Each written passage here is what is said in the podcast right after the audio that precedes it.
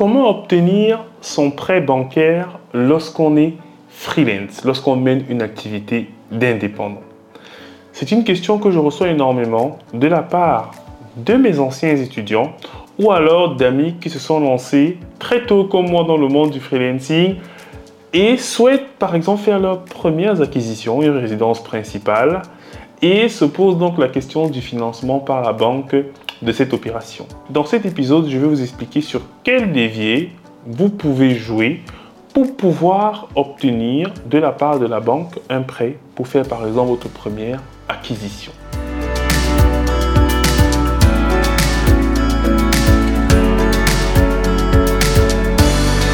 Si c'est la première fois que vous écoutez un de nos épisodes, je suis Diran Tafel, formateur passionné dans le domaine du cloud et du DevOps, et j'anime notamment ce podcast et notre chaîne YouTube Easy Training pour accompagner les consultants dans la réalisation de leur carrière professionnelle dans le monde de l'I T. Donc, si ces thématiques t'intéressent, n'hésite pas à t'abonner et à nous laisser également tes avis en commentaire et les meilleures notations possibles pour nous encourager à pérenniser cette initiative. Alors, lorsque vous êtes freelance, en effet, l'une des peurs des banques, c'est que votre entreprise ne s'étale pas dans le temps. En réalité, quand vous êtes freelance, ça veut tout simplement dire que vous menez une activité d'indépendant et en gros, vous avez une entreprise. Donc, quelle est votre probabilité d'avoir une, une, une société qui vous permettra d'avoir des revenus pendant plusieurs années?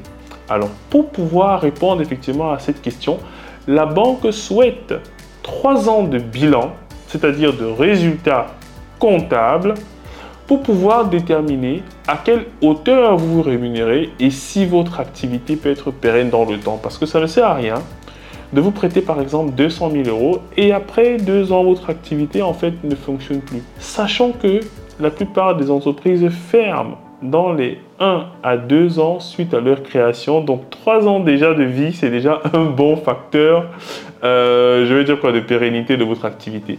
Donc du coup, la banque en fait va vouloir avoir ces bilans-là. Alors bien évidemment, pour avoir une entreprise qui est bien gérée, quand vous êtes freelance, bon, il n'y a pas beaucoup de charges et tout, on voit vous vous dégager quand même de la marge. Mais la question que la banque va se poser, c'est « Ok, l'entreprise a fait cent mille euros, mais lui-même, il a eu combien dans ses poches ?» Parce que si l'entreprise fait cent mille euros, c'est le chiffre d'affaires. Et c'est à différencier de ce que vous vous payez. Est-ce que vous vous payez via des dividendes? Auquel cas, la banque va regarder combien est-ce qui s'est versé comme dividende pendant ces trois dernières années. Et ils vont évaluer combien ils peuvent donc vous prêter. Parce que le but, c'est de savoir qu'est-ce qui rentre dans votre poche.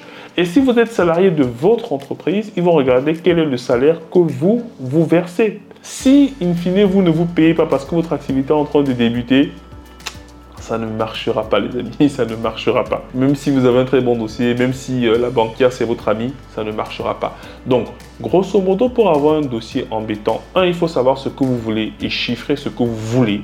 Donc, si c'est un bien immobilier de deux cent mille euros, ben, du coup, vous devez faire dans le dossier que vous envoyez à la banque, expliquer effectivement ce que vous voulez faire, les différentes, euh, euh, je veux dire quoi, euh, enquêtes que vous avez menées sur le bien que vous souhaitez, vraiment quelque chose de détaillé. Ensuite, vous devez démontrer que vous gagnez suffisamment personnellement pour pouvoir payer effectivement les différents, euh, on va dire les différentes mensualités du prêt auquel Vous allez, euh, auquel vous allez souscrire. Donc, moi, je demande aux freelance, au départ, d'éviter de demander des prêts avec des auto-entreprises. C'est très difficile parce qu'en réalité, l'auto-entreprise, la banque va se baser sur vos déclarations à l'URSSAF et aux impôts. Mais c'est des déclarations que vous vous faites, mais personne n'a vérifié. Parce qu'avec une auto-entreprise, en réalité, vous n'avez pas obligation d'avoir un expert comptable. Vous n'avez pas à déclarer de bilan, vous déclarez juste votre chiffre d'affaires. Et il peut ne pas être vrai, il peut ne pas être correct. C'est pour ça que les banques seront très frileuses de prêter effectivement à des profils d'auto-entrepreneurs. Mais ça peut arriver, attention, mais sauf que c'est quand même assez rare. C'est pour ça que je recommande aux freelance, quand ils débutent leur activité, ils sont en auto-entreprise, mais dès que leur activité effectivement commence à avoir de la visibilité dans le temps, par exemple vous êtes en mission chez un client et il vous dit qu'il vous reconduit peut-être pour un ou deux ans, mais du coup, je vous invite vraiment à créer plutôt une entreprise où là, vous aurez vraiment un suivi comptable et des justificatifs qui ont du sens pour l'entreprise, donc notamment des bilans, et cetera. Et moi, je recommande la S A S U. Donc, si vous êtes juste freelance, donc vous seul dans l'entreprise, je vous recommande vraiment la S A S U qui est la meilleure structure juridique au travers de l'échange que j'ai eu avec divers comptables et notamment mon expert comptable. Et avec ce genre de structure, avec trois ans de bilan, les amis, à coup sûr, vous avez votre prêt si et seulement si vous vous rémunérez. Ça, c'est très important, si vous rémunérez, surtout si vous achetez, en fait, si c'est un prêt personnel. Et là, je ne parle pas de prêt de l'entreprise, parce qu'on peut aussi prêter à une entreprise pour acquérir, par exemple, des véhicules, mais je ne suis pas dans ce cas de figure-là. Et oui, on peut prêter à l'entreprise si on se rend compte que l'entreprise fait des bénéfices pour pouvoir rembourser ce prêt-là. Très bien. Mais si vous voulez faire un prêt personnel, ça veut dire que c'est pour vous. Et pour ça, il faudrait que vous vous dégagiez suffisamment de marge, que vous vous payez suffisamment pour pouvoir verser, payer les mensualités tout en vivant. Parce qu'on va regarder, est-ce que vous avez des enfants? Vous avez une famille? Quelles sont vos charges? Et par rapport à ça, ils détermineront s'ils vous prêtent ou pas. Alors, ce que je dis souvent à certains amis qui sont déjà en C D I et qui veulent passer freelance, je leur dis, prenez votre euh, prêt avant de passer freelance. Comme ça, vous êtes tranquille. Appelez votre banque, dites-leur que vous travaillez peut-être depuis deux ou trois ans et que vous souhaitez un prêt. Un prêt immobilier, par exemple. Voilà, en fait, le type de prêt que vous voulez.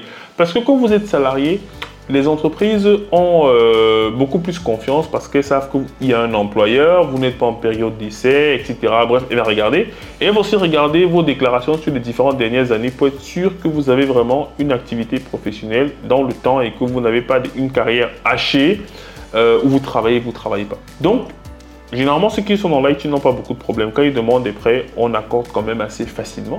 Et après, dès qu'ils obtiennent leur prêt, hop, ils passent freelance. Parce qu'avec ceux qui vont gagner comme freelance, en freelancing, pardon, ils pourront facilement payer les mensualités. C'est vrai que ce n'est pas très bien moralement, mais c'est ce que les gens font. Donc là, je ne fais que vous donner des conseils par rapport à ce qui se fait déjà sur le terrain.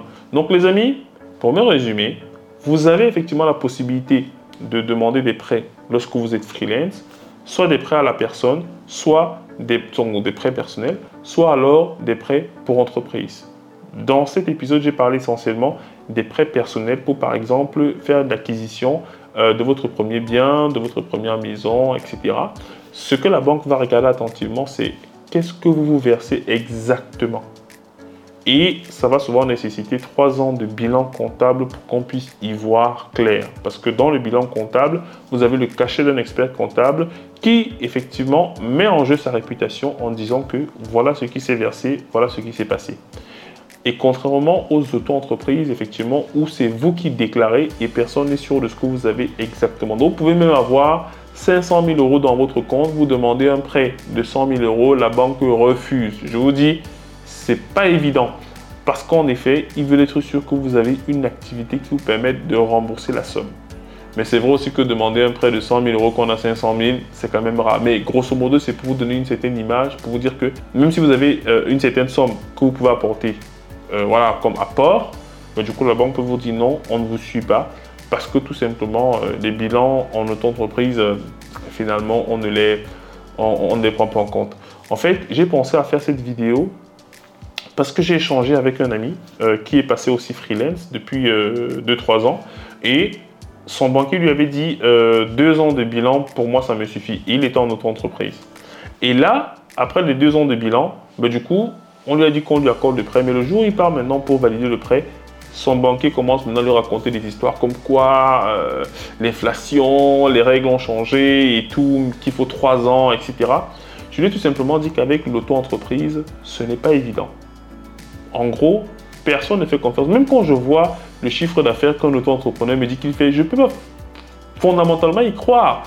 Parce qu'à l'intérieur, bon, je sais que j'enlève les vingt-cinq pour cent, les vingt-cinq pour cent de, de, de l'URSSAF et des impôts et le reste, c'est pour lui, très bien. Mais qu'est-ce qui me prouve qu'il a vraiment fait ce chiffre d'affaires-là? Il faut que j'entre dans ses comptes et qui a le temps de rentrer dans les comptes des gens. On n'a pas le temps. C'est pour ça que généralement, on fait confiance aux structures beaucoup plus professionnelles. Donc, comme les S A S U, les S A S, donc dès que vous avez une activité de freelance qui est pérenne, vraiment basculez directement en S A S et en S A S U. Je parle déjà de ces sujets-là dans d'autres épisodes que vous pouvez retrouver soit sous forme de podcast sur notre podcast qui se trouve sur Spotify, euh, ou alors sur certaines vidéos que j'ai réalisées sur la chaîne YouTube de Easy Training. Donc, n'hésitez pas à les consulter. Donc, c'est possible, les amis, mais sauf qu'il faut que vous ayez une gestion très rigoureuse de votre entreprise, de votre business. Si cette vidéo vous a paru utile, n'hésitez pas à me le faire savoir en commentaire, partagez la vidéo, abonnez-vous pour ne manquer aucune de nos vidéos éducatives ou alors de nos audios de podcast. Et je vous dis à très vite. C'était Diran Tafel, votre formateur et consultant passionné.